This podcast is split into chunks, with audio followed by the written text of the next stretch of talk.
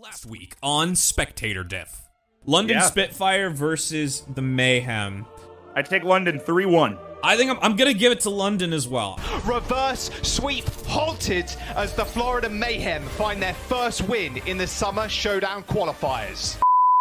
Bad, bad Spectator. Outlaws Excelsior. I think Excelsior's gonna get booty bopped. I, I'm calling this 3-0. Yeah, that seems fair. And this is the last kill that New York need. And the Brooms are out. New against Gladiators Fuel. Uh, uh, I'm thinking Glad's 3-1. I, I agree that Glads wins. I have no doubt in my mind that Glads win that game. The champions of the kickoff clash in the mid-season madness slain by the Dallas Fuel. The game five goes to the Fuel. Atlanta, Boston. Are we gonna sit here and pretend that Boston's gonna win this? Because I. No. Okay, yeah, yeah, that's pretty. That's fair.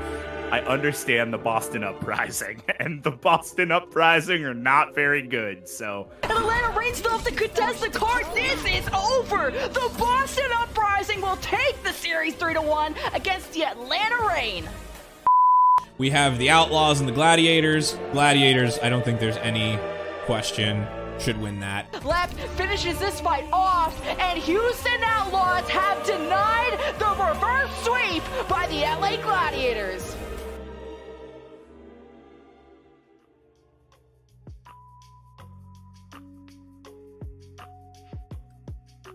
Good afternoon, YouTube and people of the podcast sphere. Welcome to Spectator Diff, a new podcast from probably appropriately the most underpaid spectators in the Overwatch League. My name is Brad.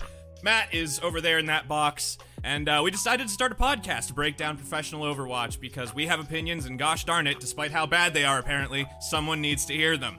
Uh, we'll be focusing largely on Overwatch League and contenders, but who knows what the offseason will bring.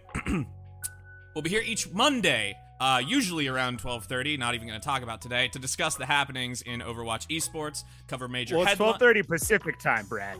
Yeah, It's there you go. It's, we're, Pacific we're on time right Pacific time because Overwatch likes to do Pacific, so we're, we're right on time. Um, plus or minus 40, uh, 15 minutes. Uh, anyway, uh, we're gonna hit you with some predictions, cover any major headlines, and then we'll get the hell out of here because we normally have other things to do. Um, you can catch the streams live when we do them right here. Uh, the VODs will be available on YouTube after the fact, and then uh, you can also download everything and do us a big favor on wherever you uh, consume your podcasts. Um, now's a good time to mention you should subscribe to this channel. Hit this video with a like, that helps us out a lot. Just interact with our content in general. People, you know, that that is the biggest thing you can do. It costs you nothing, costs us nothing. Big way to help us, and uh, yeah, so uh, you can hear all of our audio podcasts wherever you consume that, and um, it should be up now, right? We're we're live on Spotify, right? Everything is live, yeah. So it should be on on Spotify and Apple Podcasts and everything else kind of throughout the day. Also, if you watch video podcasts on Spotify, which is a thing you can do, we're there, I guess. Our VODs are on Spotify? Amazing. It's a new thing, I guess. I don't know. Love it. Love to hear it. Um, so yeah, without further ado, uh, we got some headlines, and because we're starting a little later today, we we can only bring you the freshest, hot off the presses headlines, uh, because some things happened in our favor to for for news uh, in the past couple of hours. So Matt, uh, take it away. Let's let's let's hear some headlines. Yeah, absolutely. Uh, kicking it off, a little bit of contenders news. Summer Series B side kicks off this week on Wednesday, the 17th. If you are into contenders, which I mean, honestly, support Path to Pro, support the little guys. A lot of these guys are getting signed to the league. Half of them played in our game of the week. So, you know, there you go. Watch contenders this week. You can link your battle.net account to your YouTube and earn the contender skins for Moira and Sigma for watching a couple hours of gameplay this week. Now we get into roster news. Oh, boy. Um, do you remember like two weeks ago, Brad, when you were like, "These are the rosters we're going to see until the end of the season"? All right, I future me will put an edit in this later if I'm if I am mistaken. I didn't say it's definite. I said it's probable not probably not going to be any different and I'm eating some of those words, but you know. Go ahead. Pepperidge Farms remembers. Of course it does. Anyway, uh, New York XL dropped Myungbung. Now, the real headline of this story is that the NYXL dropped Myungbung and then forgot to tell him.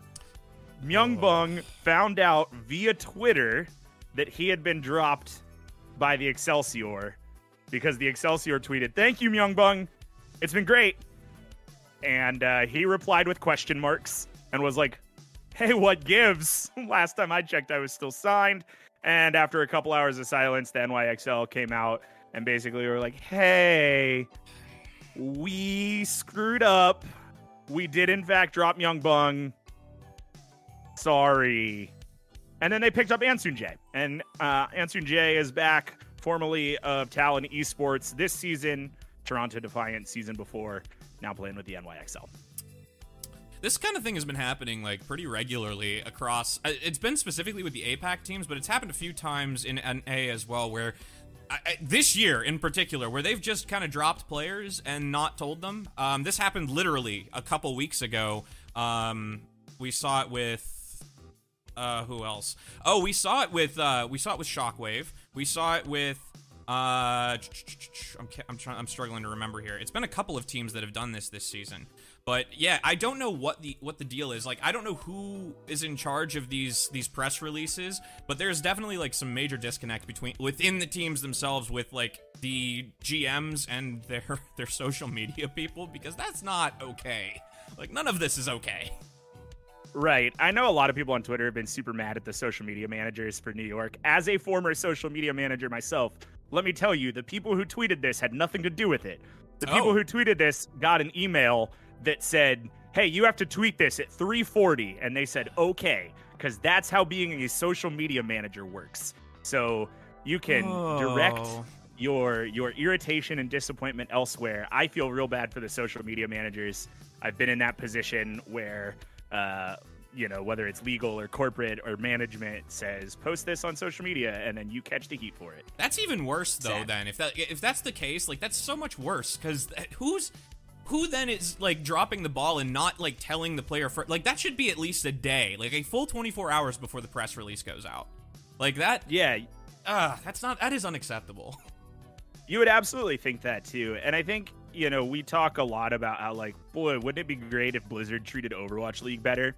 I think that the lasting effect of Blizzard not giving a ton of love to Overwatch League is Overwatch League organizations feeling like they don't have or need to pass a lot of love downwards. Uh, and so I think that, you know, they assume, well, this league is kind of running through shady back channels, so we'll run our teams in the same way. And it bums me out because, yeah, it sucks, man. It, it sucks real bad.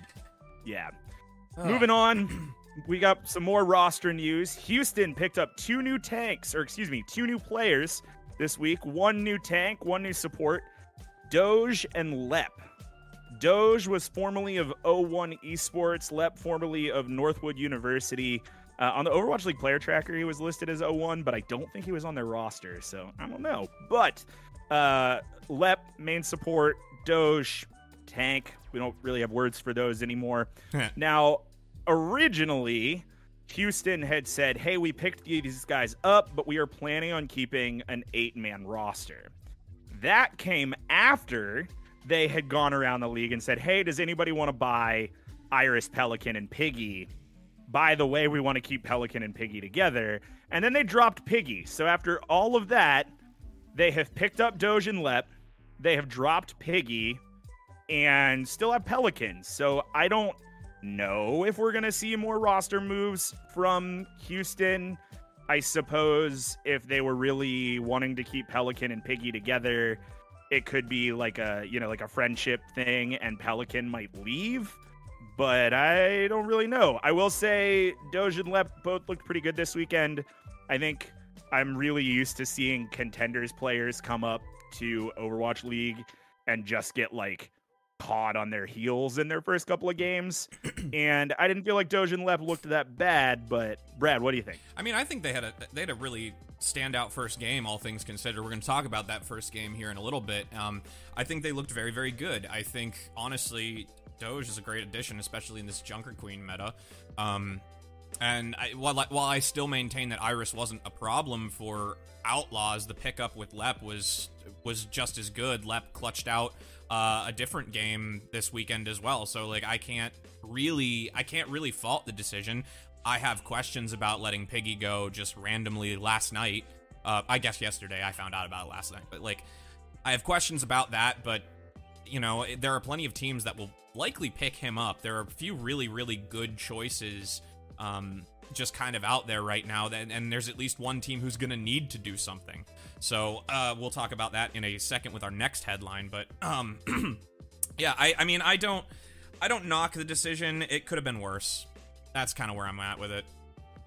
Yeah, I mean, Jake's been saying all season he's got something cooking up over there, and I think Lo- Doge and Lep, I keep calling them Loge and Depp, yeah. but Doge and Lep, I think are a really good addition. I mean, they have some synergy and honestly, I think Lep is a better Lucio than Astro or Lastro, excuse me. Yeah, uh, and we will talk about that when we get to the game of the week. Well, now, Brad mentioned we have another. Oh wait, I was, have more to say? Yeah, I was just gonna say, like on the on the Houston front, while we're here, I mean, Dante's been very vocal about about his current disdain for the meta, and he's been vocal about the team changes as well. So I'm wondering if that's the signal that he might be about to leave the team as well. If there's some like conflict between him and Jake, I'm not really sure. Jake's not an idiot. He's certainly one of the more, uh, I'll say, competent coaches in the league that we have right now, especially on the NA side of things.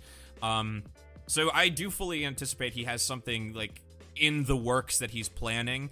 Um, I will be curious to see. Cons- again, considering how uh, vocal Dante has been lately about Overwatch 2 and how he feels about it, I don't know how long that means he will be around. So, you know, maybe they they stick with Pelican and Merit, and um, maybe Dante's the next to go. Who knows? We'll see. But that time will only tell because we're certainly not seeing the end of the roster changes, even for the season.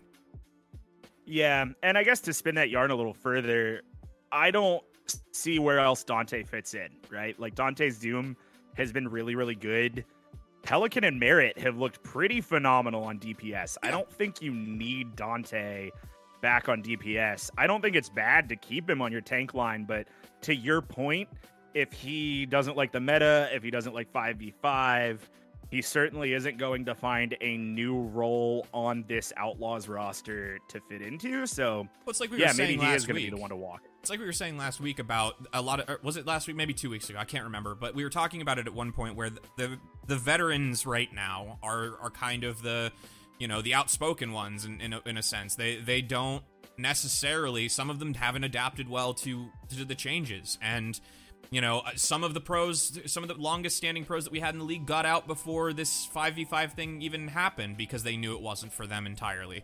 Um, so, you know, maybe, uh, I mean, maybe Dante falls into that category as well. There's certainly, if he doesn't like where things are now, he's not going to find necessarily another team. There's not another team who necessarily needs him. Because um, there are plenty of contenders players that are fresh and young. That's the thing that have a much longer career uh, trajectory at this point.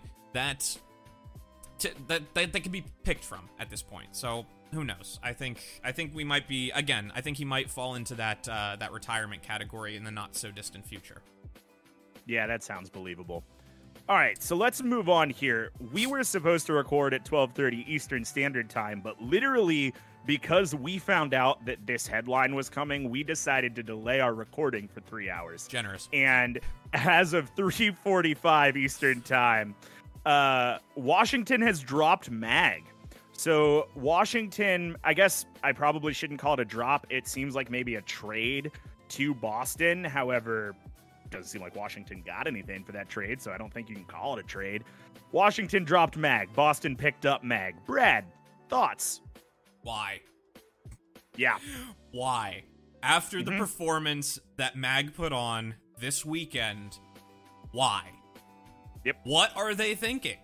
That is I mean that is that is almost as questionable as as where he moved to under the circumstances. Um I, like I'm trying to do this as concisely as possible. Mag has never looked better this season. Number 1. Number 2, Boston has never looked better this season, and Punk was doing phenomenally. They don't need two Junker Queen players. I, none of the, nothing about this makes any sense. That being said, we were talking about where might Piggy go. Piggy could go to, uh, conceivably to Washington, but we haven't seen Piggy's Junker Queen. Like, I don't know. I don't understand this roster change at all. I don't get it. I don't.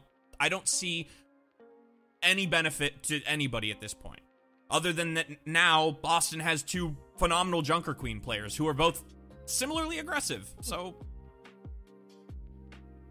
Yeah, I I mean I feel the same way. I have talked enough about the Washington Justice this season and about how I think the Washington Justice have real organizational problems.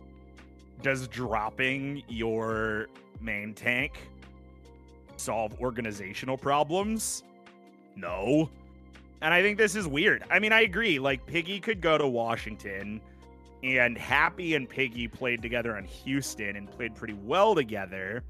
But Piggy's hero pool seems much more similar to Kalios's hero pool than it does to Mag. correct. Like, I don't think of Piggy playing a lot of Ball, playing a lot of Queen, playing a lot of Doom. I think of Piggy more on Sigma, which is what Kalios is for. So I don't have any idea what goop is in the veins of Washington, but I don't see the game plan. Well, I mean, so like as far it's it's like they're hedging their bets for the future because they didn't really have a main tank because on on Houston Piggy was playing the Winston and sometimes the Rein and getting diffed on them. Fair is fair, but like I, mean Washington doesn't really have that main tank presence. They have a lot of off tank with with Kalios, but all of that aside, the meta's not either of those things right now. The meta is Junker Queen, which we will talk about in a minute. I mean, more in depth, but the, the meta is Junker Queen. So why they are giving up their best Junker Queen player at presumably, obviously we didn't see Kalios do it, but why they're doing this now after the performance where they just got a win substantially against Paris.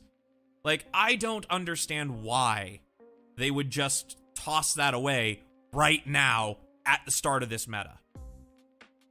Yeah, I don't get it either. And I- mean, I guess looking back to the kickoff clash, Mag was on some Winston and it looked fine, but his synergy with Decay was never really there. And Yeah.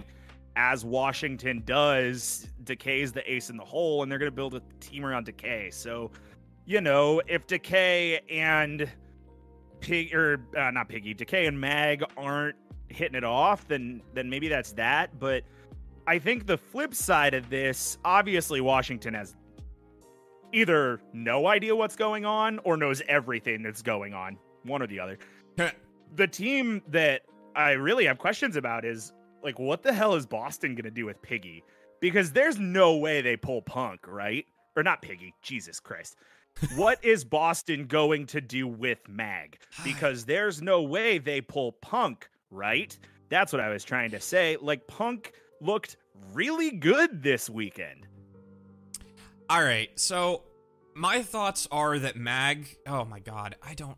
I really don't know. I feel like for Boston, the the one thing that Mag does is provide again sort of a main tank presence that that Boston didn't have because Boston only had Punk. They only had Punk. Um, but uh, yeah, yeah, they only have Punk. Now that I'm thinking, I'm like trying to backpedal all of the rosters in my brain right now, but like they only have Punk as a tank player. So I I, I understand having a secondary, and now having two Junker Queens is not necessarily the worst.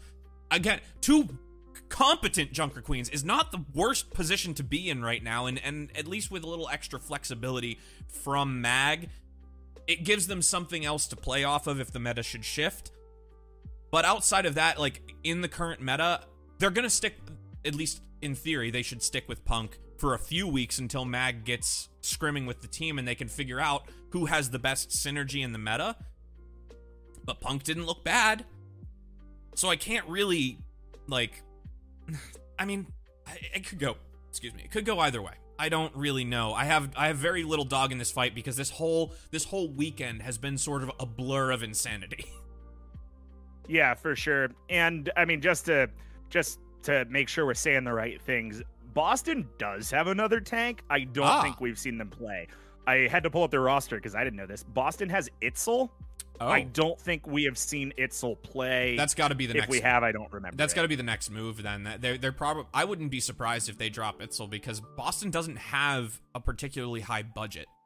So Yeah. I, I would not be even remotely surprised if that if that happens to come to fruition for them. I I don't really know.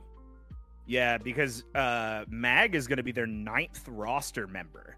Uh, because they have Punk and uh, Itzel and Punk on tank, and then they have three support and three DPS. They have MCD, Faith, and Crimzo, and then Victoria, Valentine, and Seeker all on damage. Okay.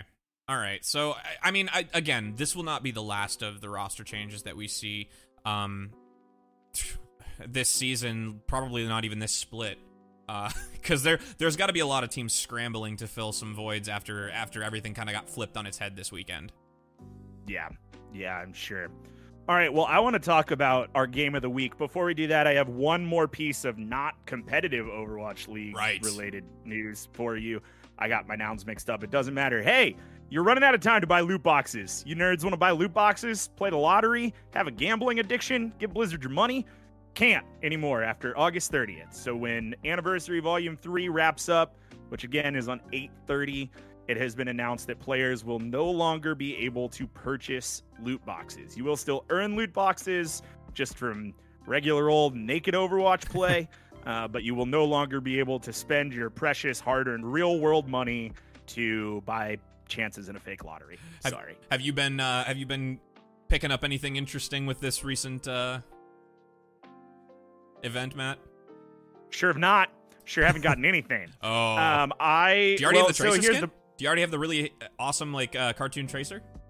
here's my thing, right? Is I already had all of the unlockable event skins, so that was like whatever.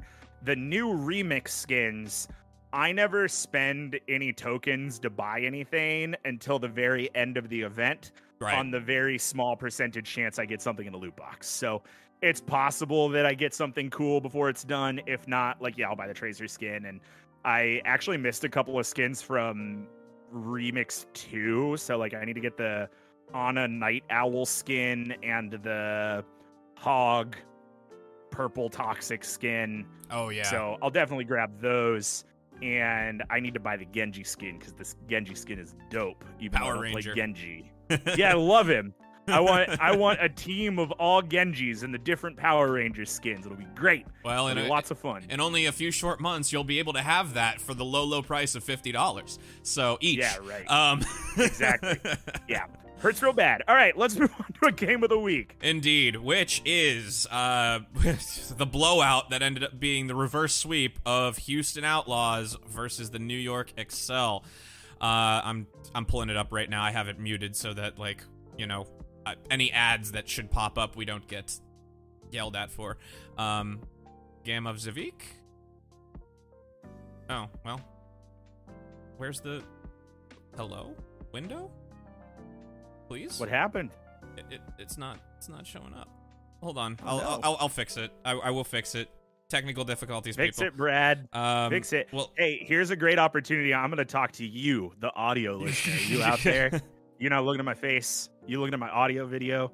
That's really cool of you. So we're gonna upload this thing um, day of recording, and it's probably gonna take a little while to go live because processing takes some time. And we're putting the videos on Spotify. So if you're an audio listener, you want to see the video, YouTube or Spotify. However, if you're a video watcher and you're like, I would love it if I could listen to this on my commute to work. Well, now you can. Now you can, friends, wherever you get your podcasts. And then whenever you find us on a podcast, you got to be cool and rate and review us because just like liking and thumb upping videos goes, every website needs their buttons clicked. So click the website button of choice for you. That'd be really great. I'm running out of things to vamp about. You don't Brad's need to almost vamp. done adjusting this window. yeah, I mean, I, I have it up and it's functioning, so like we're we're like Gucci Mane for the most part. We got there. Um, there we go. Let's make it the right size. Perfect. Okay, so Heyo. one of the one of the predictions that we got just monumentally wrong, as, as you saw in the uh, the intro video for the week, um, was the New York Excelsior versus Houston, a, a a reverse sweep that honestly I watched in real time and couldn't myself believe. Um, this is probably a major reflection of the current meta, at least in part. Uh, actually, I know it is because this has the new Junker Goats meta has completely and utterly shattered everyone's expectations. It has given a voice to teams who didn't really have one uh, going into the summer showdown. Um, so uh, let's let's dive into this a little bit. Obviously, the first two maps go to uh, Houston, and we saw a, a breakout performance and a you know first, uh, well, a welcome performance for both uh, Doge and uh, Lep. Thank you. Brain not functioning, still doing Yeah. back end things to make this work. Anyway, Oh, no, Brad, you're on the highlight video and not the full VOD of the game. wait, really? You're kidding me? Yeah, I'm not kidding you. I'm sad. click the click the link in the Google Doc. It'll take you right there. Click the 0446 link. It'll open right up. Boom. Okay, it's opened right up. Now I have to just switch the window. So, Yep. eh, eh. Hey, audio listener, it's me. I'm back again. this is where the full disclosure comes out that because we can put our videos on Spotify, it means I don't have to edit the audio, um, which for me and my life makes it much better. But for you, the audio listener, of whom I care about so deeply, um, you'll have some moments like this. But hey, I mean, we're a YouTube show, so watch Yeah. on YouTube, I guess. Uh, and I mean, when you, if you want to hear, if you want to see our mistakes in real time, that is. Um, why is this being? Okay, fine, whatever. Pop out window. Those are the show notes. That's fun. Uh, here we go. Close. Closer. What? That's the show notes. What the? It's it's it's like straight up just it, like it has selected the window, but it is not showing the. Oh my god. Okay, cool. Uh, we'll do it this way then. We'll just fucking. I'm so mad. Everything is awesome. Everything is cool when you're part of the team. Everything is awesome. There you go. There it is. Hey, I see a game. Excellent. Boom. Boom. Not the cleanest it's ever looked, but that's fine. That's all right. We got there. We did get there. Hell yeah, dude. All right. Hell yeah. All uh all all technical difficulties aside. So, what you were talking about is the meta and how this new meta, deemed by the casters this weekend as Jotes, Junker Queen Goats, is at least the law of the land in Overwatch League right now, and also has given some real viability to teams who have not shown up for the first two tournaments of Overwatch League. New York Excelsior, very much on that list, looked really, really good against Houston. Houston picks up these first two maps uh, pretty handily, but this meta is really something, isn't it, Brad? Honestly, it's I I- mean it's borderline toxic. Uh, you know, I've made I've made like little jokes about it this weekend. I've called it, you know, I've called it spawn camp meta, uh, touch the spawn door meta. Like, it's it's it is borderline toxic, and it's also just like impossible to analyze to some degree without without like a more uh without an overhead view of of the teams. It's it's moves just so unbelievably quickly. The teams are so clumped together that depending on how the producers or what view the producers uh, decide to show us very hard to make accurate calls on who's out of position who's unless it's egregious. Um and it's just oh my god it's it was cool for the first day and then after that i just i was tired of seeing it because it's it's the exact same thing on every single map. We had speculated that maybe we would see still some sigma and some snipers on maybe the longer sightline maps. We saw a very brief moment of rush um, and some really weird oddities throughout it this weekend but generally speaking i'm just like i'm not a fan. I know the pros have some negative uh, thoughts about it as well and i don't know. I'm just like this is what we're going to see for this stage, and hopefully this stage only. Something's got to give because the, players will riot if they do this for the rest of the season. Yeah, so for those who are maybe a little newer to competitive Overwatch or, you know, don't know a ton about meta names or anything like that, uh, welcome to my world. When I started watching Overwatch League, it can be really confusing. So let me explain something to you.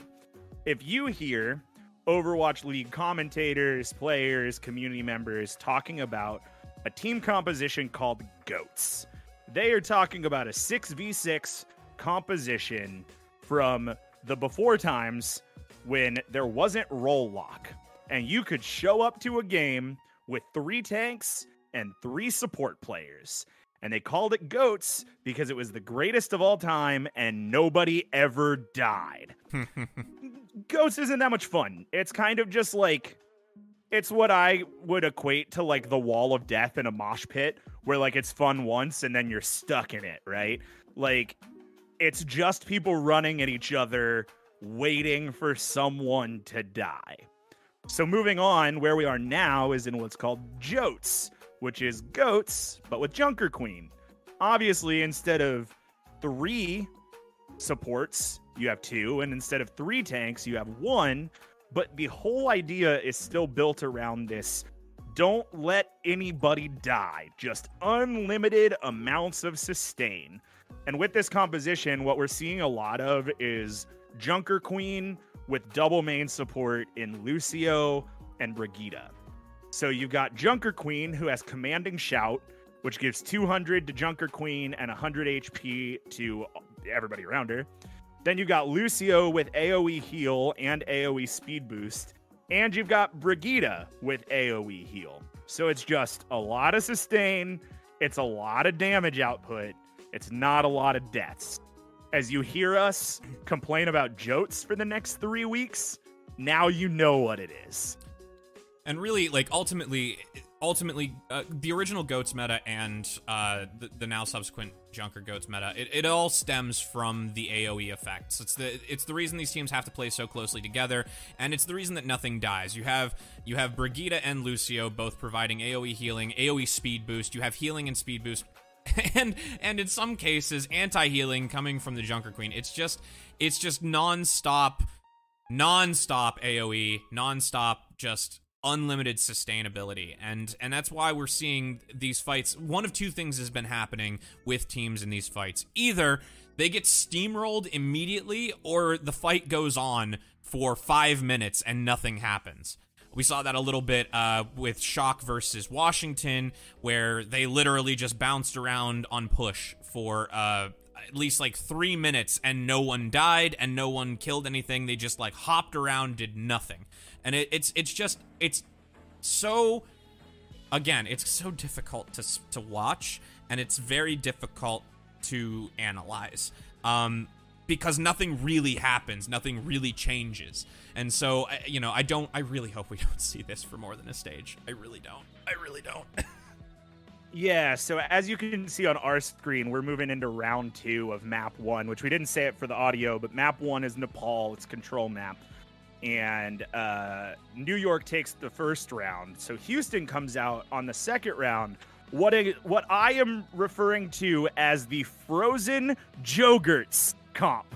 Frozen no. Jokers. Absolutely it's not. Jokes with the Mei. Absolutely with not. The Mei, we're calling it Frozen Jogurts.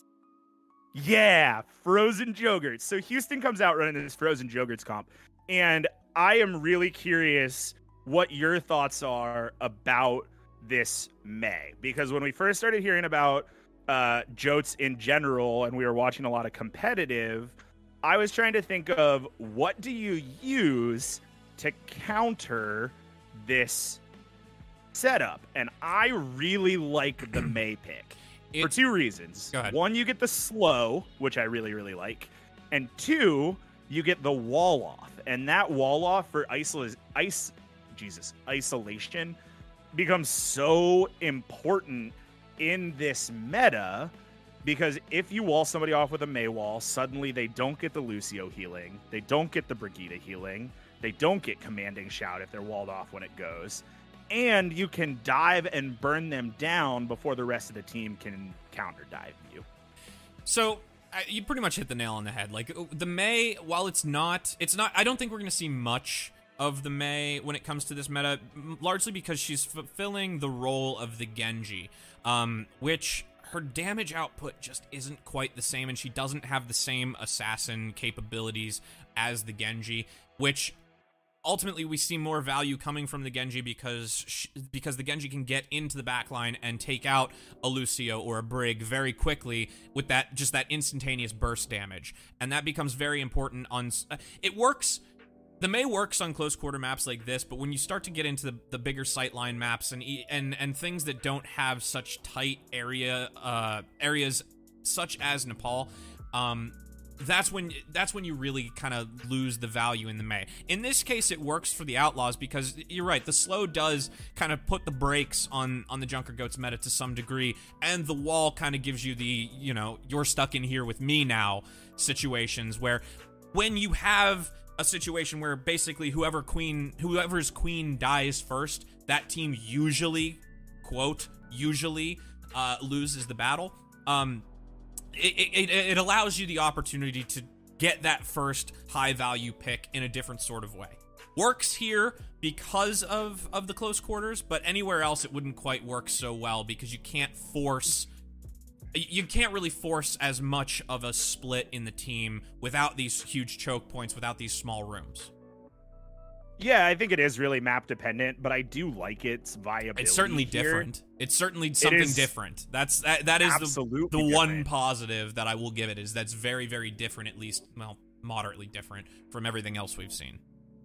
Right. My biggest downside with the Mei, though, the counterpoint, is that it gives Sojourn something to charge off of. Right. So in the typical Jotes comp, like the only shield you have is Brigitte. And so honestly, you're just not giving Sojourn much to charge rail off of. And if you have Mei Wall or even Mei Ice Block, suddenly Sojourn has something to charge rail off of, which when you're looking for high value picks, you know, if your Lucio is bleeding or your Brigitte is bleeding and your Mei puts up a wall to help you get out and a Sojourn can hit a 100% headshot rail, then it almost becomes counterintuitive. But I think that's.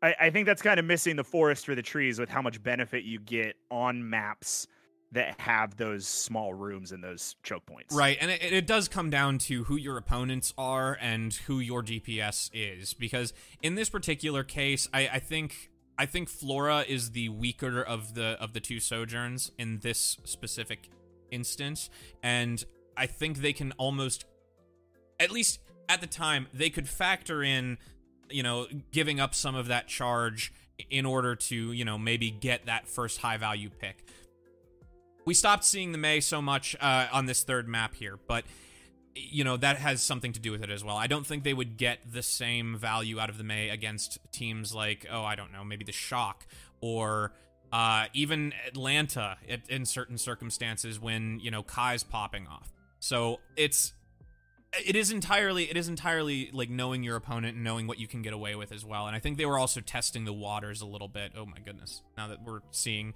you know Merritt just get clipped in the head.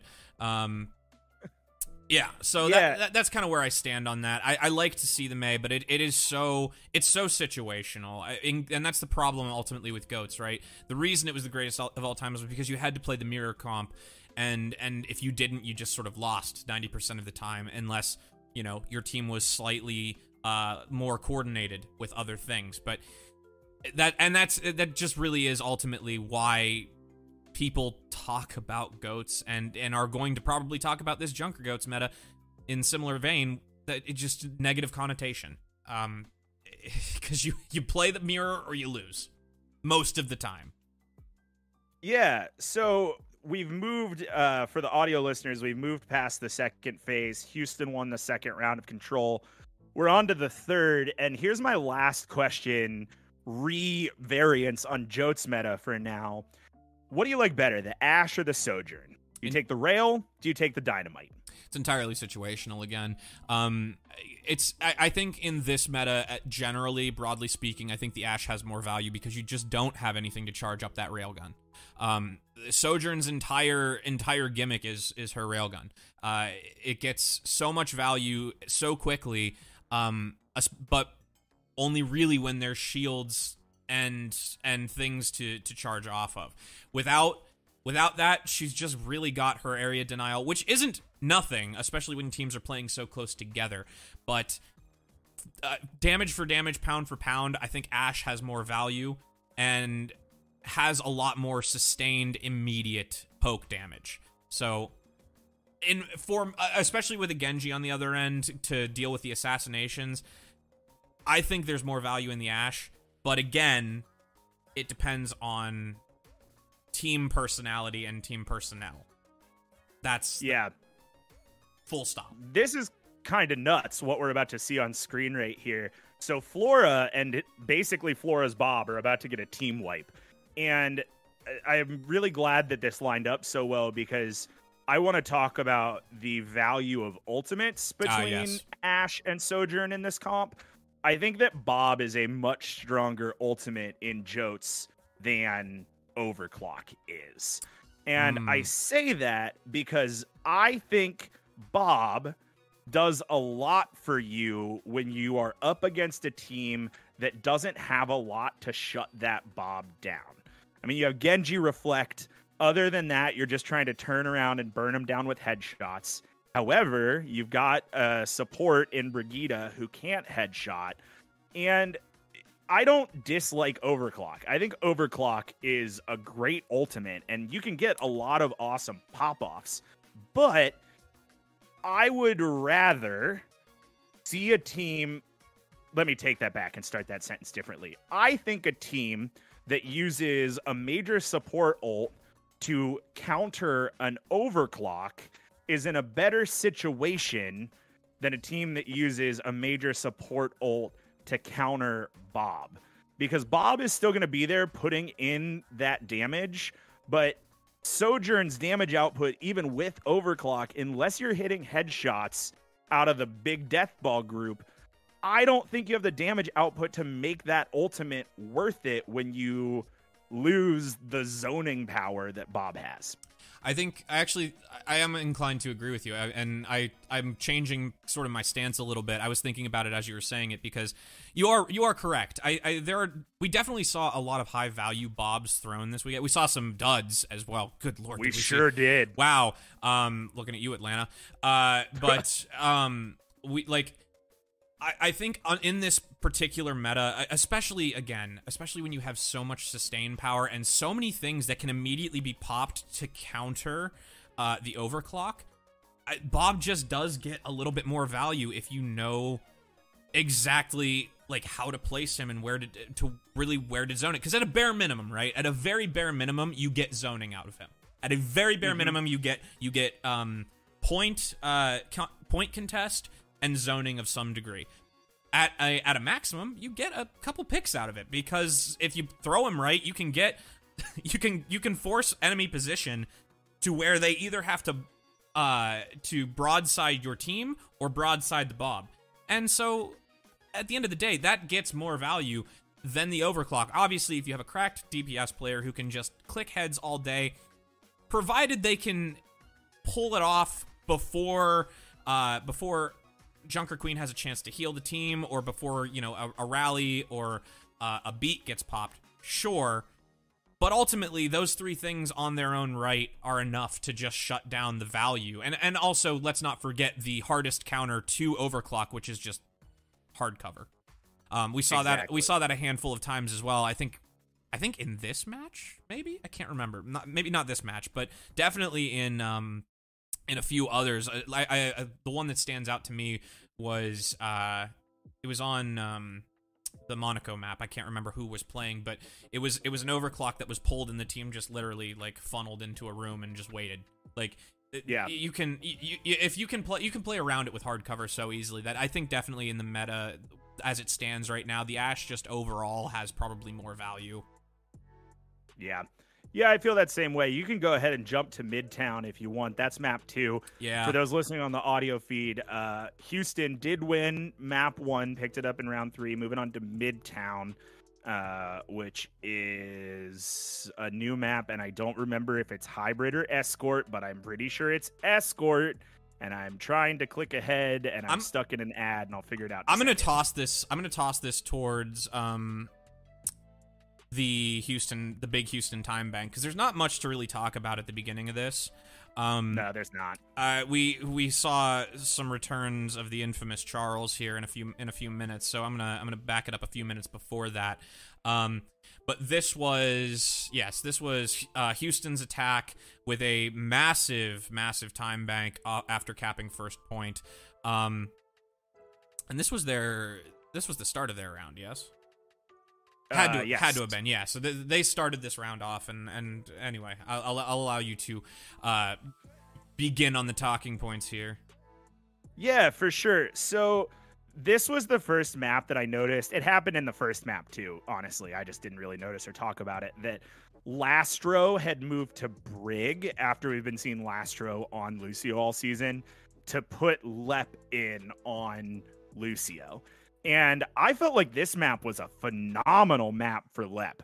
You don't see a lot of them in the kill feed, to be honest with you. However, you know, we're talking about this death ball comp, right? And what you were just saying with overclock, where it can be countered so well with hard cover.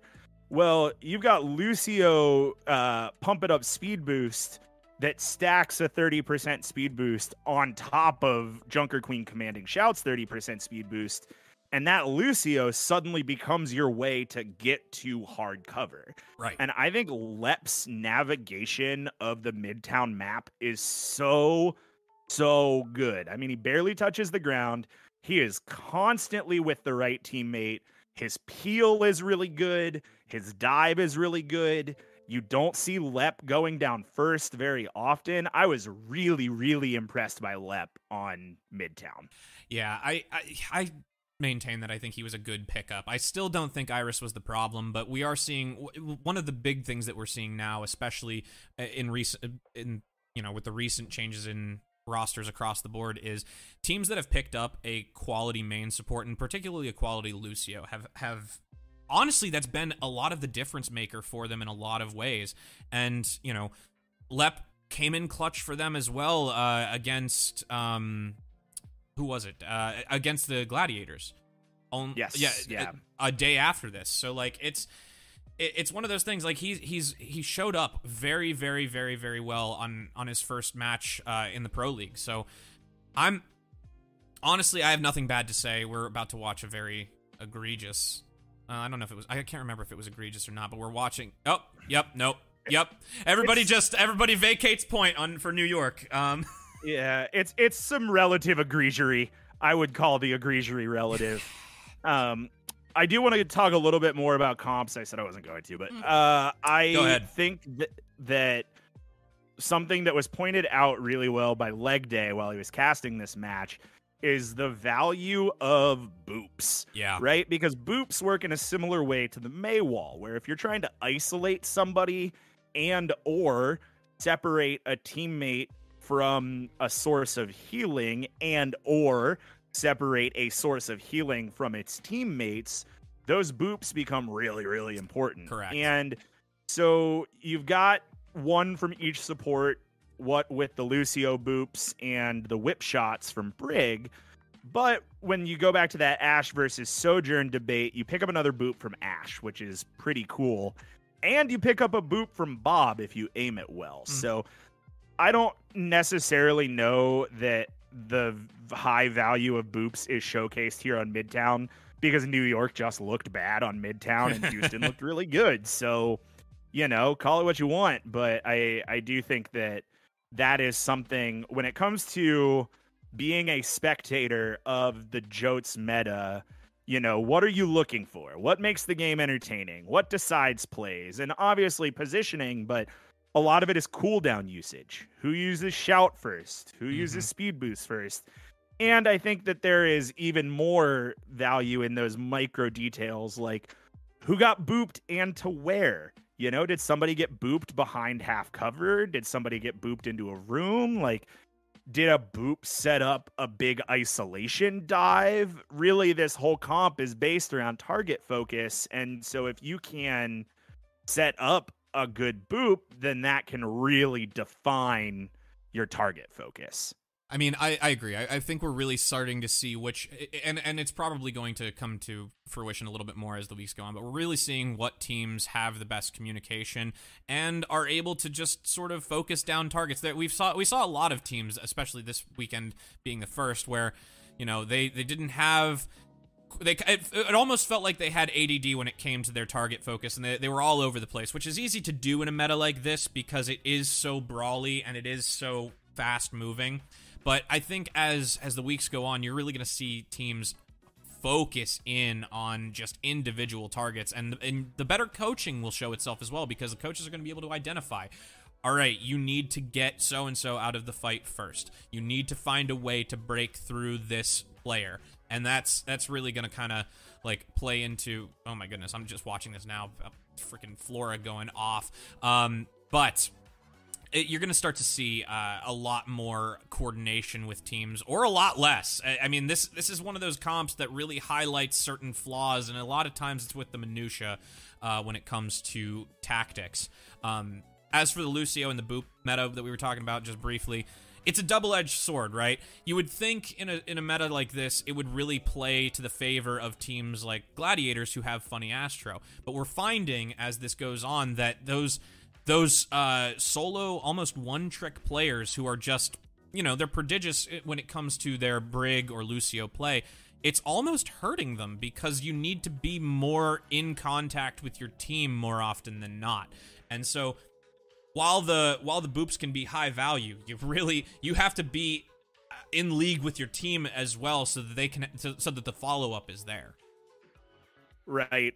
While we were watching games this weekend, you and I were texting, and mm-hmm. we joked a little bit about like bring back Moth. This is Moth's meta. Right. Yeah. yeah. And I don't think that anybody needs to bring back Moth. No offense to him, but I do think that when it comes to like really high value Lucio one tricks, I would take Moth over somebody like Funny Astro because Moth as a Lucio is somebody I think of as really taxing the team around. Yes. And almost playing too safe as a Lucio, where Funny Astro is the antithesis of that in a player who is a super aggressive Lucio and is always diving in, is leading your dive and healing your tracer. So, you know, I, I do think that we're going to see a lot of value come out of players with higher game sense uh, as opposed to higher pop off potential, which is why I think Lep looked so good this weekend and Funny Astro didn't. yeah, I, I I don't attribute it as much to the game sense because at this at this level it's so high across the board, but it is really the Reddit Lucio versus the team Lucio at this point. Um, yeah, it sure is. Yeah, and oh my goodness, just Barret, my God, man. Um, I, I'm just now. I, you know, this is. I haven't rewatched this match since uh, since it happened live, and I, I forgot about some of these just insane moments from the team. But I think, shall we go to where it starts to flip? yeah, let's do it. Be- Honestly, this map is boring. Outlaws wins. There yeah, you go. I mean, and they they win off of. Uh, uh, they went off of a massive amount of mistakes from Excel. So we're going to take this to Dorado, and I think we're going to take this all the way to Houston after Houston's attack because honestly, after Houston's attack, it looked pretty bleak for New York. Um, Houston sure did. finished with four minutes in the time bank, and they steamrolled, steamrolled New York all the way through the first three points. So it looked like they were going to do a three and out on New York here. And this is where little uh, little adjustments to your gameplay really start to make the difference and the little minutia start to really show in Junker Goats. Um, let's see if I can skip ahead to where the action actually begins for these people. Ah, here we go. 59. That's the nice nice round number. All right. Is this before? No, this is right. Okay. So, part of what makes this a very good metaphor, New York, is the fact that Yaki is honestly one of the best Genji players in the league, in my opinion. And we see that here with a, oh my god, just an absolutely high value blade um, that really opens the door for Houston. Um, it goes back to what I was saying about that uh, the the assassination potential with the Genji. Like if you have a good Genji player who can get in the backline and really harass the enemy backline, you have a, a, substantially higher chance of winning each individual fight and winning them faster. Because that remember that's a huge part of of success uh, in this meta. You need to win these fights as fast as possible because time just ticks down. Yeah, it really does. And there's so much interesting shit that happens here in this point B push for New York. Oh God! Here's here's our tu- our first instance of uh, touch the spawn door meta. This was the first time we saw it this weekend. Was the, this fight here? This was the second. So they did it. We just skipped it. They did it Oh, in Midtown too. okay. But yeah, so this has been Houston's look. Excuse me, I died, but I'm back now. This has been Houston's look is like you get those first picks and then you walk your team the whole way to the front door and you just butt hump the spawn door. and this is bad. This is this is bad manners and this is bad gameplay because touching the spawn door works really really well until you lose somebody and then suddenly you're staggered to death and it happens not right away here. Houston gets away with this for about 90 seconds before New York kind of pulls it together and this whole time like Houston is using ults to hold them in spawn while New York is standing in spawn, getting free healing, farming ults. It's just a weird move, especially because I think there's a lot of value in this meta to a full court press, right? Like if if Houston backs up and you play the point B choke, right? You play stairs, you play corner, there is somewhere worth holding where the stagger isn't going to be so egregious, but like your spawn advantage or disadvantage is so bad when you're trying to hold the spawn door, and New York comes back so quickly that I see next to no viability in touching the spawn door, especially on hybrid and escort. I mean, it's just such a high risk, high reward strategy at the end of the day. Like we saw it work a little bit with um, with Washington, but the minute it stops working, it really stops working, and it throws off. I, it does throw off a lot of the just the natural respawn rhythm that happens with teams, and and it's very easy to stagger. It also pisses off your your opponent, and like I, I do believe that th- that their choice to hold spawn the second time just like New York had had enough because it's it's like a, a switch flipped from the minute they broke out because this this next uh this next series of captures goes by pretty quickly obviously they they finish and they finish the map uh with a substantially lower time bank i think it's something like yeah, a minute 14 um, seconds. yeah, uh, it, they and w- after the adjustment for uh for for the um for both teams, it ends up being one minute to four, four and a half, something like that. No, it's almost yeah, five. Four, four, four, four and a half, I think. Yeah, it was. Four forty-four. Yes. That's what it is. Yeah, it's just like a massive time bank for both. And but uh, all things considered, like this changed their rhythm and and Yaki just starts to go absolutely insane.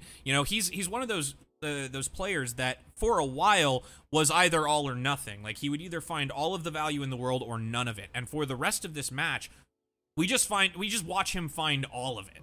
Um, I do think for a large a large portion of their success right now is off of his shoulders, effectively. Yeah, absolutely. Like, I don't think that New York wins this game without Yaki just like popping the fuck off.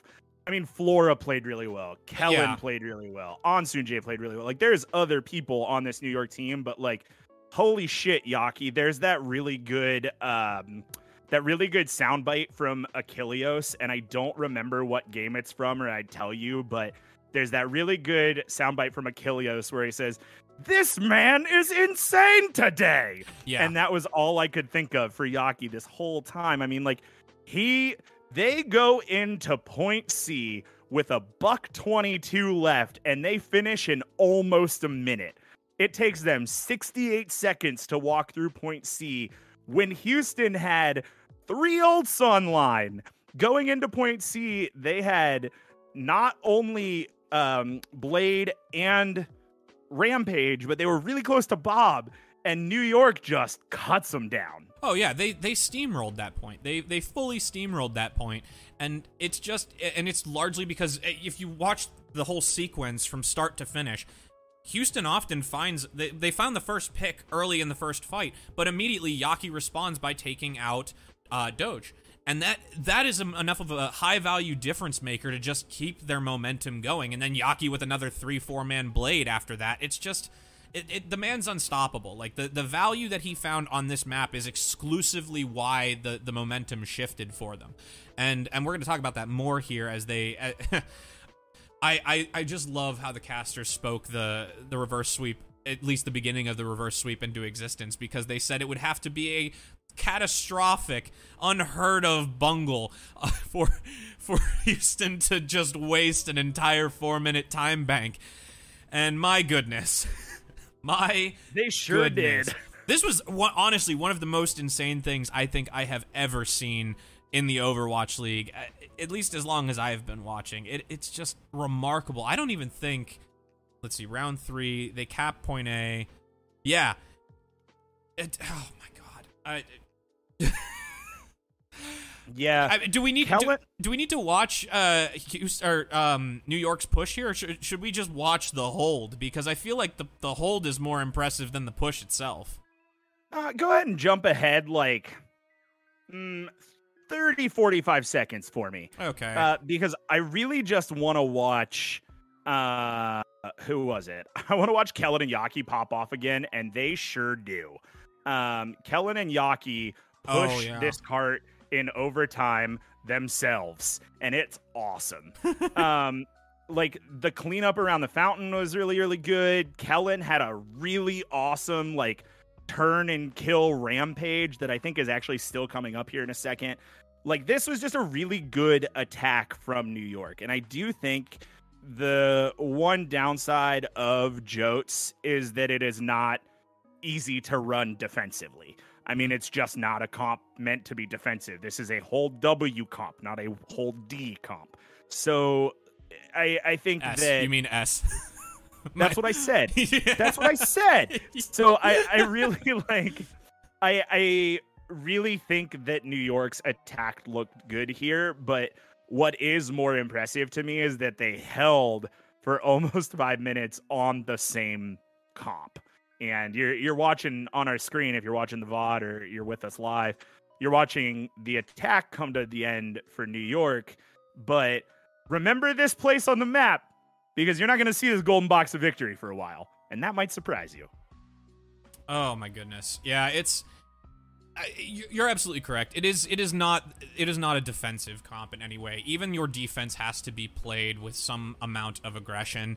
And and unfortunately that that again, it highlights issues within uh within team comps themselves because some teams are not exactly uh conditioned or or set up for this kind of defensive action because you know a lot of a lot of teams we saw especially with the um with the sigma and even in the uh the quasi like rush that we had earlier in uh in in the season like it's it's far more laid back far more uh just area hold area denial e this is very much get in your opponent's face and and just start swinging. Quite literally in a lot of cases with all the axes and flails and whatnot.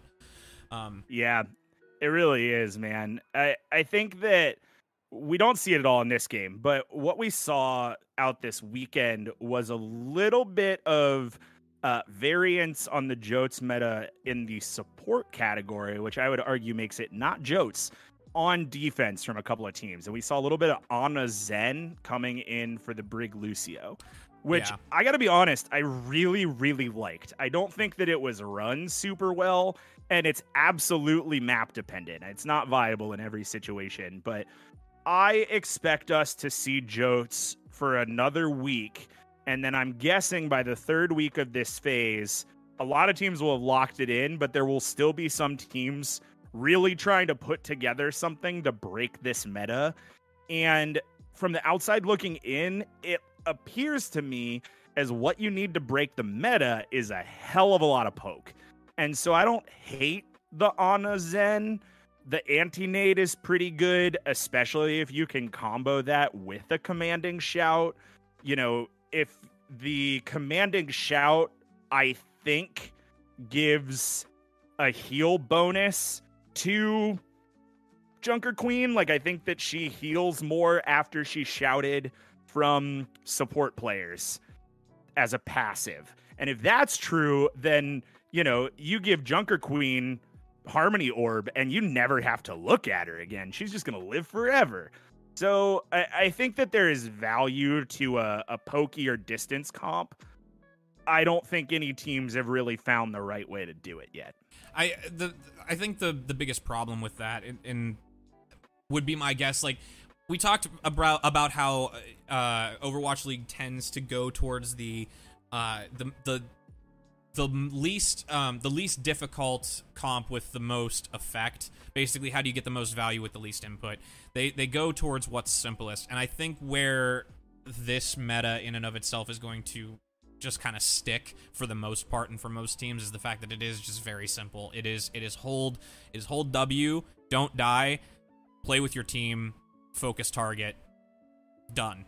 Like the where where Zen and Ana tend to fall behind. Like Zen and Ana is a broken comp in and of itself. You'll probably still see it highly in ranked when the game when Overwatch 2 launches because it'll be easier for randoms to pull off um, than a goats meta. Uh, but where it, st- it starts eh, it starts to falter is the lack of AoE in general. Like you have to start you have to spread out a lot more uh, and that's not necessarily a bad thing, but when you're going up against a GOATS comp, that kind of spread enables your team to get picked off a lot easier individually. So it, it's gonna. It, I do think we will see some other attempts to break the meta. I am hard pressed to predict that it'll actually hold any water because it's going to be so hard. It, some of the better teams might be able to do it, but it's going to be so hard to find the value out of a comp that's not this. You're, it's gonna it, basically you'll have to play it flawlessly, is what I'm saying. If you don't play it flawlessly, you're just gonna get steamrolled. Right. Yeah. So we're really getting into the meat of this hold uh, yeah. on our VOD screen that we're watching. So if you're watching with us, you're watching the VOD back. Turn your eyes to the screen now because what New York is about to do is real rad. Yeah. Um, I love that they took so much time off at the doors and didn't get greedy. Yeah. Right? Because I think if you switch this situation, high value Bob. If Atlanta, or excuse me, not Atlanta, yeah, high value Bob. If the Outlaws had attacked first and they were defending New York in this situation, I think Houston would have gone to the spawn door. And that's wrong. I don't think that's the answer. I think holding at chokes with the Jotes meta is way better than trying to touch the spawn it door. Just, it just favors your respawns because it, it, this is such a volatile meta that it, like I said, high risk, high reward, but it's more of a risk, especially when when especially when you're down. Like if you're if you're down bad in a match, like it's it's such a higher risk at that point. Uh, you know, if you if you can play around and see if it works, sure. But holding the choke is generally is generally the better play, and and I think uh, I think New York uh, played that corner perfectly. They didn't allow Houston to take any height above them. They they controlled that corner. They played around that small wall on the corner very very well. And then I what really really stuck out to me was how they how patient they were with their ultimates. There was nothing there was no like basically group dump if we will. Um there wasn't yeah. a group like they they they they baited out certain ultimates and then waited on their own, and that that ultimately is what is ultimately what won them the fight. Uh, pun not intended. Um, but this is this was the start of a momentum shift. Like the, obviously not out of the water yet, but we saw some little cracks in the armor of the outlaws and a little bit of the you know a little bit of the houston difference shall we say always always houstonable it is houstonable baby uh, it is Houstonable. I so won't. New York picks up. Go I, for I was gonna say, say I it. won't. I will never say comebackable. Seriously, I will say Houstonable. Um, I will absolutely say Houstonable. So, like we said, New York picks up this map win uh, here on Dorado. We move on to map four, which is push on New Queen Street. Which, hey, I'm just gonna say it. New Queen Street's a better map than Colosseo. I don't Ooh, like Colosseo. Okay. I like New Queen Street. It's better. I, I mean, I prefer it because I, I'm a hit scan player, but like, it's it's it definitely uh, i don't know i like the look of it more i, I think it's a much more i like a, a, a, cooler looking map not so not so warm in, in the tint uh, yeah man if i wanted to play deathmatch go to Kanezaka. don't want to play deathmatch want to play push new queen street's better All right. So okay, we've we've before we get into this, while they're while they're doing all of the things in the background, I don't feel like uh, scrubbing too much. Um, I will I will ask the question. Uh, what are your thoughts on push as a game mode? Because I know we've uh, we've heard from some pros aren't a fan of it. I I I know some high level players. Um, some streamers have had some thoughts on it. What do you think of as push? Uh, think of words. What do you think of push as a game mode in in Overwatch 2 and now in Overwatch League? Yeah, man. So I was really excited about Push when they first announced it. I was like, this is cool. I like it. Big Numpy robot mode, all in. Very cute. I love it. Um, I think that Push as a game mode is close. I think that it has some things that need to be fixed and reworked, but I like the concept as a whole. However, there are definitely a few things with Push that I don't love. And there there are like two things that I really hate to see. The biggest one for me is I hate a team that pushes to the first checkpoint and then plays 8 minutes of defense. Okay. Sucks. It's boring. It's not fun to watch. I get that it's a viable game plan. I will not argue the strategy. It is a good strategy. However, fucking boring. It's really boring and I don't like it. Uh, the other thing that I really hate is to see a team with 90 seconds, two minutes left in a push map down 75 meters, really get momentum, get things going, and yeah, you know, lose in overtime before they get it back to the middle because they stepped off the bot. So I have two fixes for push. You didn't ask me for these, but I'm going to tell you. Here are the two ways that I would fix push, and I think it would make it more fun. Thing one, I think that the barrier should move back. I think if the uh, the bot's not touching the barrier, barrier should have creep back to the last checkpoint. Is my opinion. That would give those checkpoints more value anyway, because right now they don't really do much except getting you spawned. So um, I would like barriers to creep backwards. Thing number two, I think if, and this is a little bit complicated, which they'll never do it because it's complicated. Hmm. However, sometimes games are complicated. I think that if a team is down by more than one checkpoint, so like New York's activated butt scratch, Houston not let not yet activated butt scratch, and Houston triggers overtime, there should be two conditional minutes added. Okay. You get a two minute bonus, as opposed to going straight into overtime.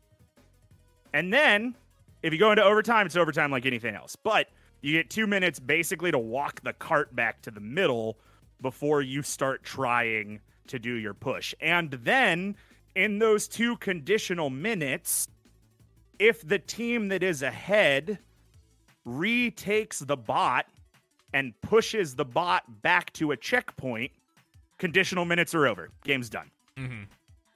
So that's my thoughts.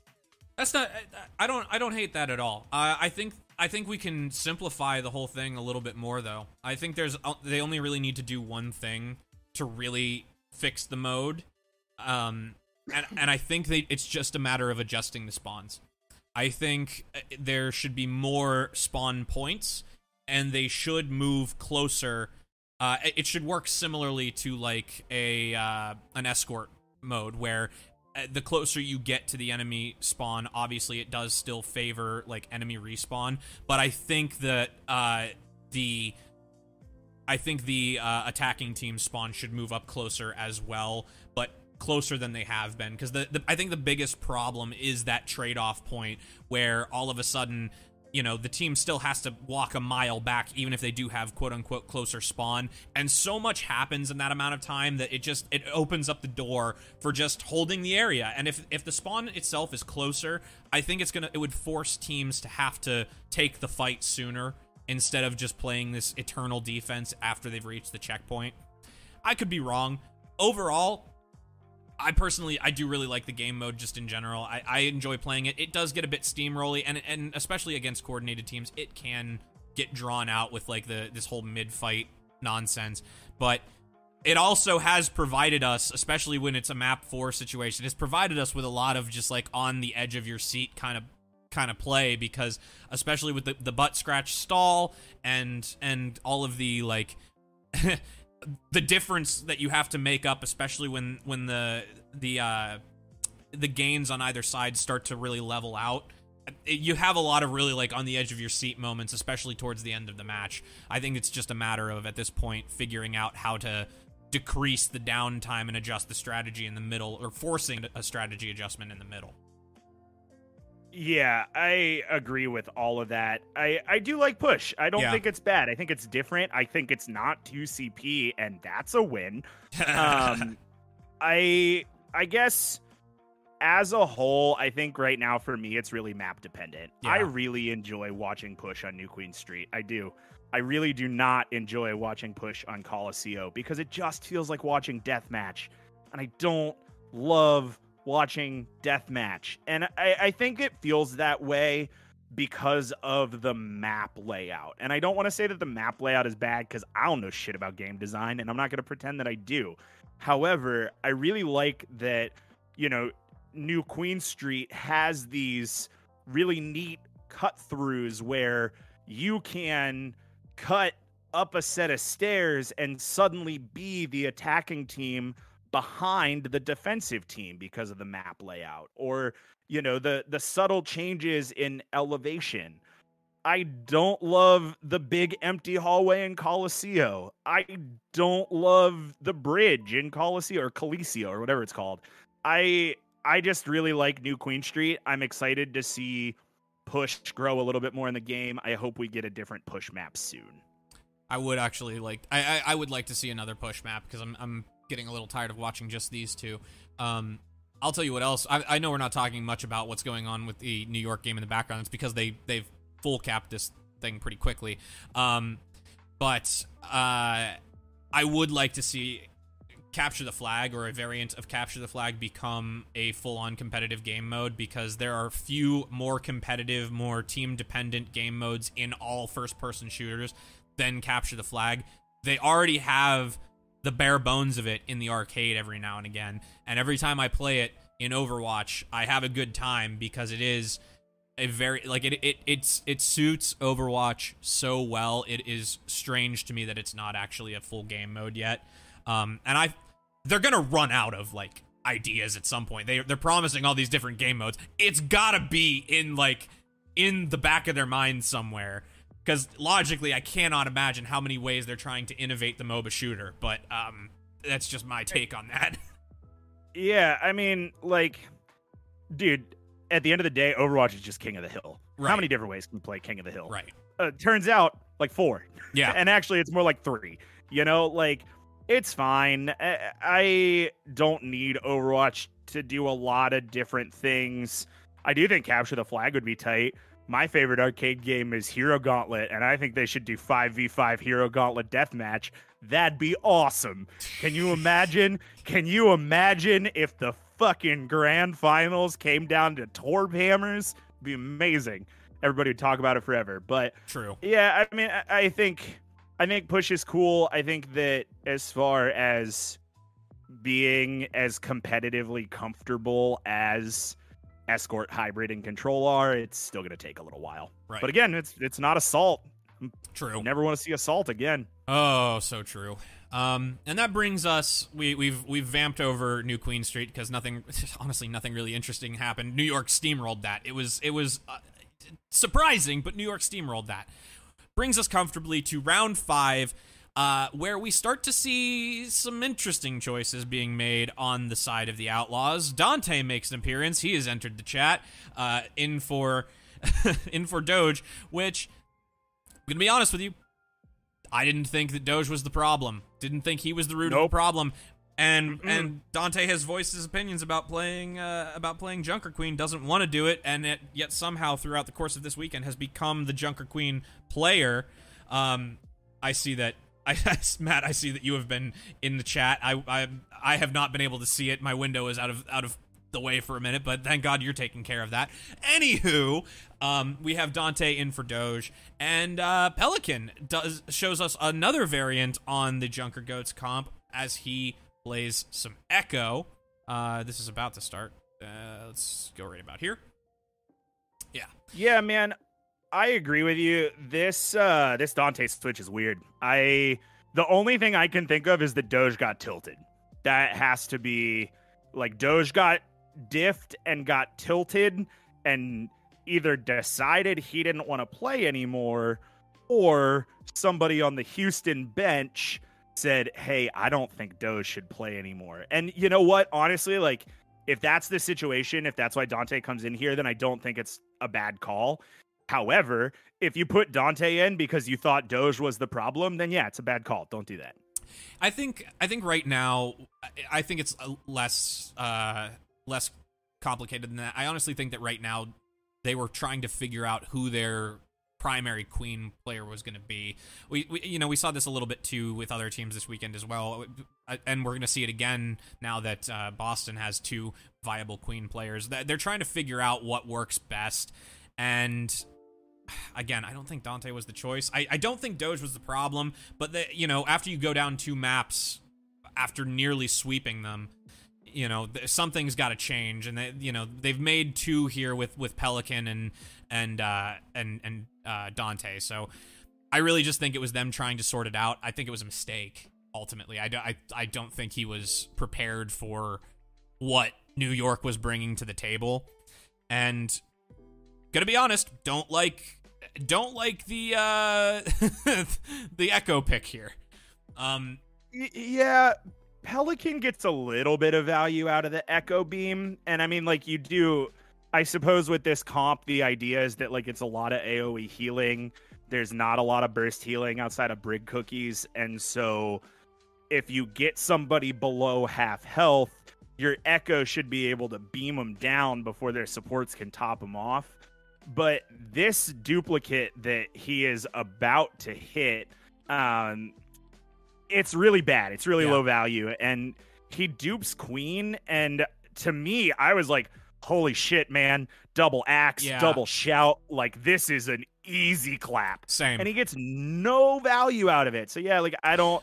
I think if you just want to shut down Yaki, maybe Echo is decent. It is pretty hard to chunk out an Echo as a Genji, but it was not the move that they needed to make. And he swaps after after the low value dupe, he goes back to Genji anyway. So like I, I, I it goes back to again, it's the it's the value within this comp, and I and with the Echo, Echo got some nerfs going into Overwatch two, and I think current Overwatch one Echo is a different story. I think current Overwatch one Echo could probably find a strong position in this comp, but I think with the damage the the damage nerfs and the timing nerfs that she got, I just don't think she has the the burst that that exists or that needs to exist in order to confirm quick kills. I just think there's too much AoE going on in general. And the other problem is to to really get full value out of Echo, you need to be in range of that beam because if you can get that half health down, the beam still works. The problem is Echo has to get close to do that, and with the Genji right there, Genji wins and that's and, right. and that ultimately that ultimately is where it falls short. Now, I will say, I I remember watching this live, and I remember exactly what I said during the Pelican dupe. When he first hit it and he first got double du- double Junker Queen, I said out loud in my apartment, "Oh my god, that's pornographic. You should not be able to do that." and then and then right here it is in the in the video. He gets no value out of it. I was like, oh, never mind. That was a bad idea. Just didn't work. So um, yeah. Um, oh god. Uh, in theory, great in theory, awful in practice. Right. And what's crazy is that like so he hits this dupe, he jumps into room, gets 65% of the way to a rampage. And rampage is an expensive ultimate. It charges so slow. So like I would think, you know, if you are duping Junker Queen, that means Junker Queen is probably at the front of her whole team. So you should be able to dupe, go in there, hit one slash with the axe, hit commanding shout, and a couple shotgun blasts, and you're at ult. And at that point, like, if you've used your commanding shout, your other Junker Queen should have shout back on cooldown, and you've got Rampage. Like, that should be like you said a pornographic unallowable moment and yes. The fact that Pelican got nothing off that was pretty surprising. I was expecting him to dupe the Genji and go for a blade because, you know, like Genji Dash and Dragon Blade are both so integral to confirmations and getting those first picks in these fights. I was kind of surprised that he didn't go for that. And when he went for the Junker Queen, I was like, of course he would. And then it just did nothing. Right. And so New York takes the first map. Uh, and we're we're now into technically the match of match points for uh, for New York Excelsior. Uh, Houston had to come up with something, and um, well, they they didn't. They, they straight up just didn't. Um, we started to see just such great coordination, great gameplay from all of all of New York as well. I like I can't you know I we talk about Kellen and Yaki a lot, uh, but really just across the board, this is a New York we haven't seen all season. I do attribute it a little bit to to the main support, them finally having a main support. First of all, I, I like that is so integral here um, to just everything that's going on in the current meta. But I, I really think that they've found some pieces that that they were really missing, and and this is just such a good meta for them. Yeah, it really is. I mean, Ansoonjae has looked really good. I think the whole situation with Myungbong was shitty, but like obviously they needed a new main support and it certainly helped them. Right. This control map looks pretty dominant for NYXL. Yeah. Like Houston gets a flip, and because of the nature of Jotes, you can stall points out like forever. But Houston gets the flip with New York already at 95%. So you have to know next fight's gonna be it.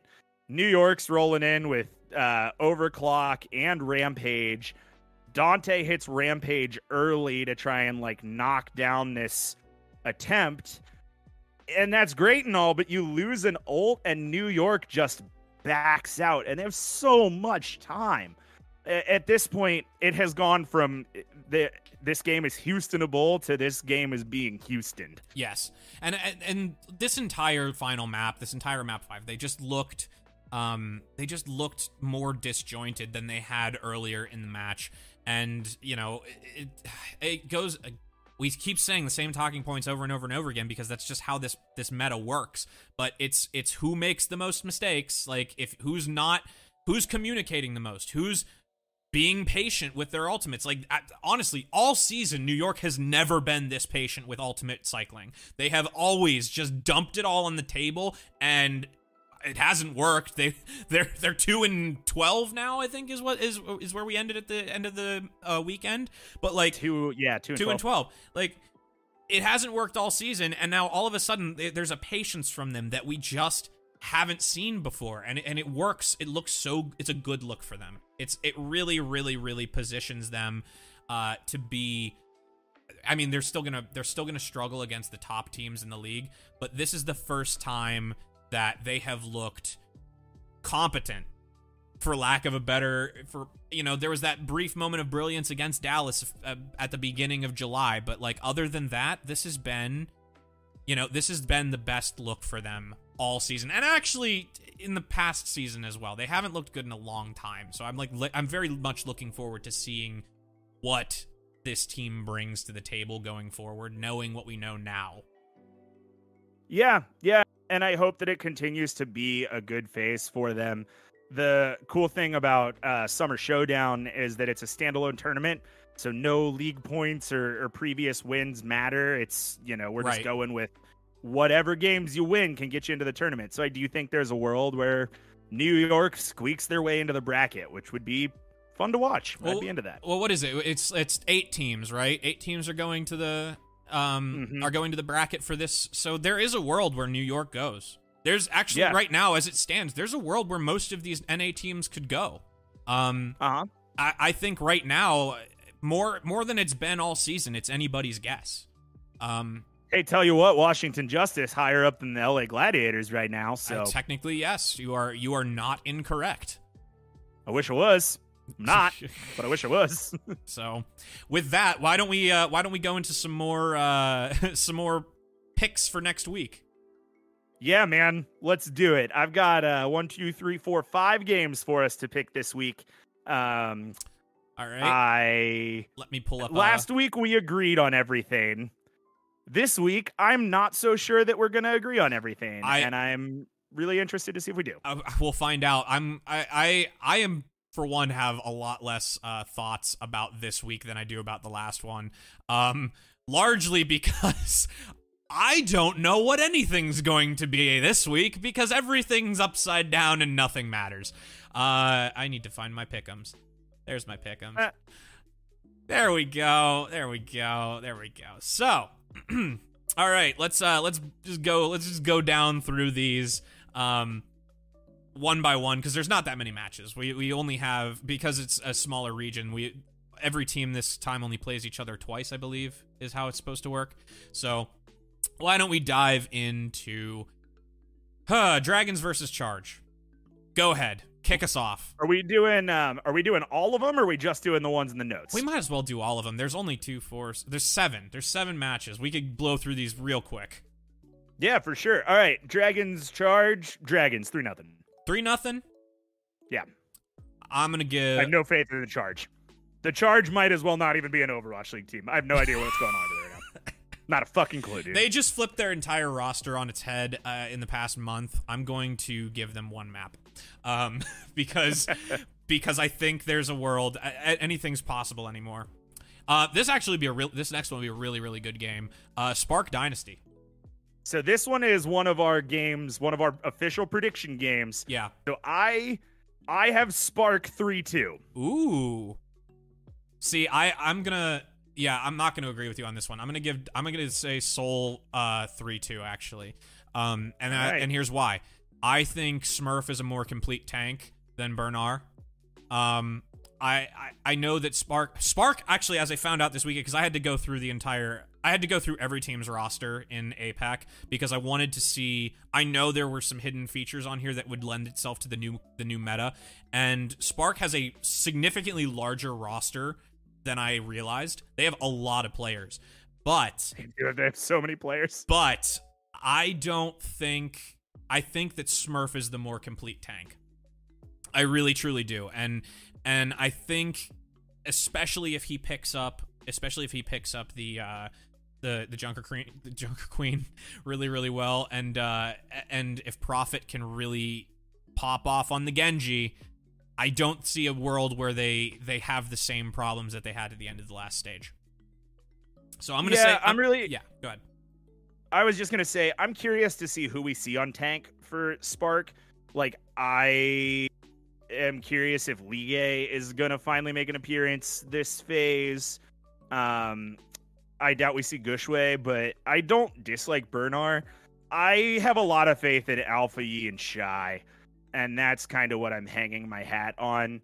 I also think that as far as supports go, Super Rich and Irony have looked fine. Yeah. And if you have two fine main supports, then it's really all you need. So I think it's really going to be like, can Alpha Yi and Shy diff Profit, and can Bernard or Ligue diff Smurf?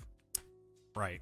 Before Yeah. before we go into the next series of predictions, I am gonna do like one overarching thing, and because pending any major surprises, I think the top four teams in APAC are still going to be the top four teams, and also I think it's going to be substantially closer this time around because each one of these teams has an ace card in the new meta that could really factor into how they all stack up against one another. So, with that said, um, Dynasty versus Chengdu, Dynasty 3 1, maybe. That's what I said. I said the same thing. All right.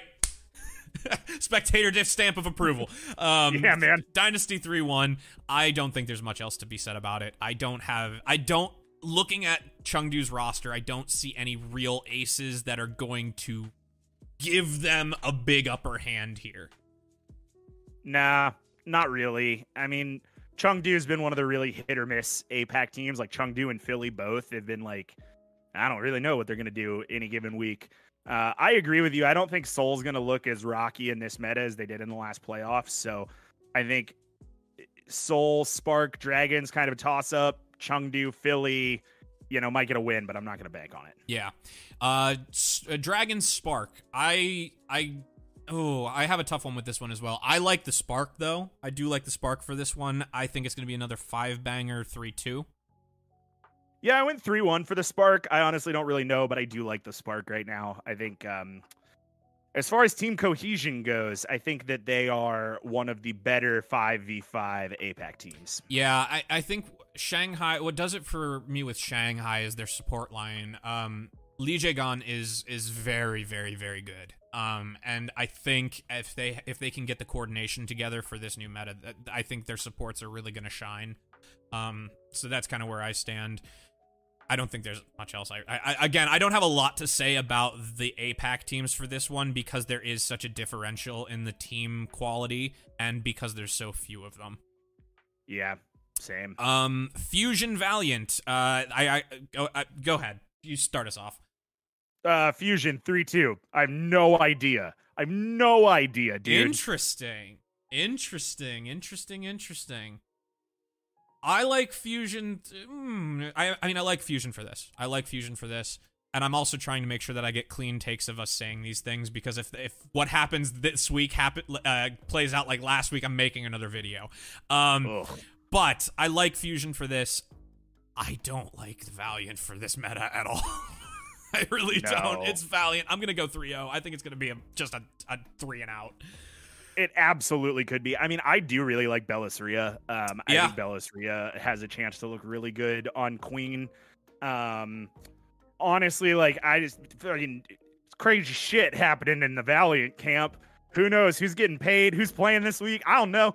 Yeah. Um, and I'm still kind of waiting for Valiant to just like, you know, come in and and live up to something. but I don't know if it's going to be this week or not. I think there's a world, especially in this meta, that especially if like Bella's Rhea picks up Junker Queen really, really well.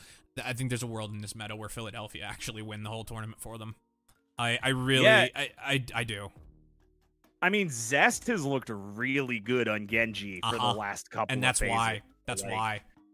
It seems believable to me that that Philly could just be And stomping them out. yeah, I think I'm going to take a, a map away from Valiant and on that one. actually. MN3, like MN3 on the Ash, just looked very, very good. So like their individual pop off potential really lends itself to this uh, to this meta, and I, I'm very curious. But I think there's a world where where Fusion could actually take this this tournament.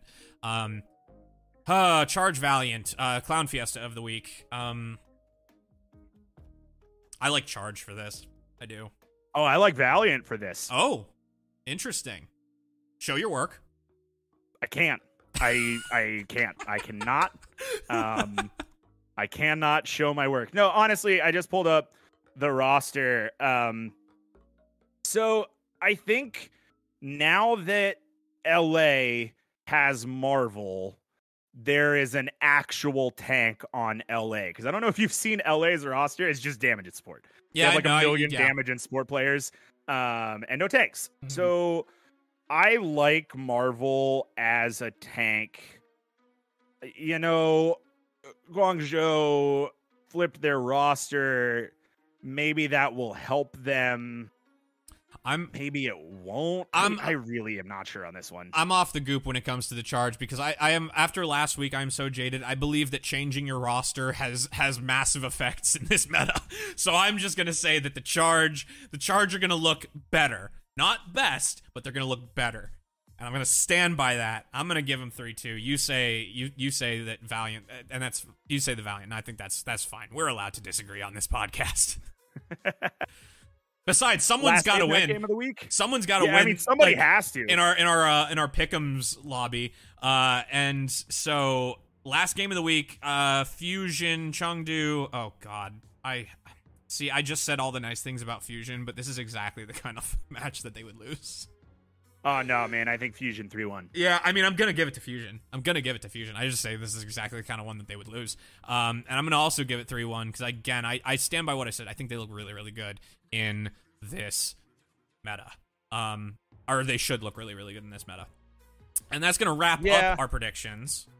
I we do have one more segment that I forgot to make a card for, and it's not in the show notes, but we talked about it. And that that that uh, that new segment is: Did we beat Todd? Wait, hold on. You don't want to do any of the NA predictions? Wait, there aren't. Wait, are there? There are NA games this week. Just scroll down on the Pick'em site. Oops. I I could have sworn that they were on two separate weeks. That that that that is my bad. But you know what? We're gonna do the NA predictions. We're gonna we're gonna re- run that back really uh, briefly. I didn't say any of that before. Um, holy moly, this is gonna hurt. This- Here, so all right. Instead of doing all of the pickums, let's just do the uh, the four focus matches I've got for us Great. for now, just in in sense of time. So my first focus match I have for us: Vancouver Titans, New York Excelsior. Hmm. First game of the weekend, Friday, August nineteenth. Who do you have? Oh. Titans Hopium. I'm gonna go three three two Titans. That's what I have. I, I- also have Titans three two. I really want them. I really want this to be a start of it of something different for them, and it's a, that's a hard thing for me to say because I feel the same way about Excelsior, uh, especially after last week. But you know what? I think Titans looked better against uh, against um, what was it Dallas? Was Dallas? yeah. They looked better against Dallas than I, I expected them to. And I think this is a match, especially if they continue to pr- uh, improve at the ex- exponential rate that they have been. I think this is a match that they could conceivably win. I lied to you. It wasn't Dallas. It was Toronto. But Thank yes, you. I Yes. agree. Yeah. Um, all right, cool. Next focus match for us here uh, on Saturday the 20th Houston Outlaws, London Spitfire. Both teams with very middling first weeks. What do you think, Brad? More hopium. I want London. I want London. I want it to be London. I know it's probably against my best interest considering Outlaws just beat the Gladiators, but I want it to be London. So I'm going to give it to London and I think it's it's good because this meta is the way that it is. I think it's going to be another 5 banger.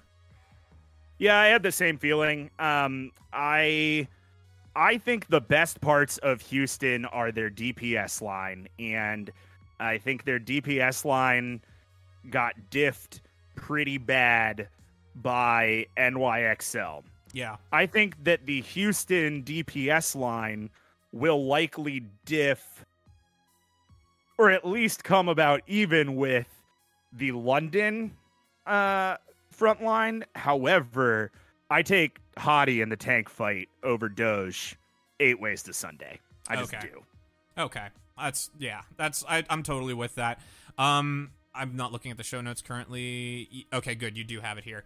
The rematch of the uh, the rematch of the the Kings, um, which is this one we're gonna have to probably talk about a little bit more. Shock versus Gladiators. Who do you have? Yeah, man. So not only is this Shock versus Gladiators, this is for the record of the longest winning streak in the regular season. Is this that match?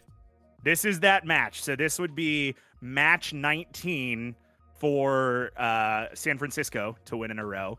And if they win, then they break LA's record. Or is it, it? I don't think it's 19. I think it's 15. I don't remember off the top of my head. Um, I think Shock are going to do it. I have Shock 3 1. I listen, man. I don't know what the hell happened with LA this week, but they got bibbity bobbity bitch slapped. and I don't know that they're going to pull it together to beat the shock. I'm guessing they're going to pull it together to beat Toronto by the end of the week, but I don't think they're going to pull it together to beat the shock. Okay. I um I I'm willing to I'm inclined to agree with you. I I mean I agree that Shock's going to do it. I think I mean they just always look better in the regular season in general. They looked Yeah. outstanding yesterday against the Mayhem. They looked absolutely outstanding. That is probably the best they have looked in a while just in general because it was so clean. Um and I don't know if that if, if them playing the Mayhem had anything to do with that. Might have. Not reading too much into it. Um Glads, I don't think this is their meta. I really don't. I think Queen is is is so contrary to Reiner's playstyle, and again, it goes back to the whole funny Astro. In theory, should be the the thing that just brings this meta together for them, and he just isn't because he's so um he's so solo driven and so like almost Reddit Lucio focused that it's just like I I don't know if I don't know if they're going to get it together in time. First of all, I do fully expect them to pull it together in some facet, but I'm not so sure about this meta for them. I'm really just not. Yeah, I mean, I agree with you. I think putting Shu on DPS was stupid. Yeah, they and got to hope stop don't doing do that. again. They have to stop Yeah. doing that. That was awful. I I agree with you. I think Queen is out of Reiner's pool, and Reiner does not look good on Junker Queen. And um, yeah, man, I want more out of Funny Astro. So, what do you think? Three one, three two. I'll, I'm going to say 3 1. I'm going to say 3 1. I think as good as the shock look on this meta already, I I think they just they, they just go quick on them. And and we know from past experience that they have the ability to, they have the, the ability and the the like um the tools to do just that. So, especially this early in the split, mm, I, I think 3 1 is very reasonable. Um All right. yeah. Our last game of the week. Two teams that went 0 and 2 last weekend. God. Paris Eternal, Atlanta Reign. Reign 3 0. Paris looked like crap. Um Ooh, wow. Okay. I mean Atlanta I, didn't I also Atlanta didn't look good either, but but Paris looked like absolute garbage. I gave Paris two maps. Did you I think really? it goes to five. I do. I do because man, Atlanta looked like dog balls, bro. Atlanta looked so bad this weekend. Ugh. Like you could see Kai getting angry. Like when you can see the lines in Kai's forehead, you know it is not Atlanta's true. meta. It's true. and this is not Atlanta's meta. Um, Oh, I wouldn't be surprised if we see Gator this weekend because no Hawk does not know how to play J Queen. like, it's- Oh. I think it's gonna be rough. I listen.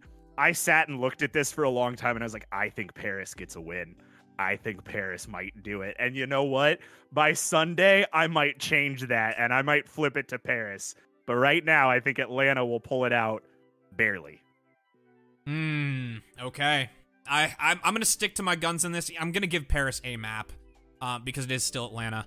Ah, God. I mm mm. Those are some good points, but I some.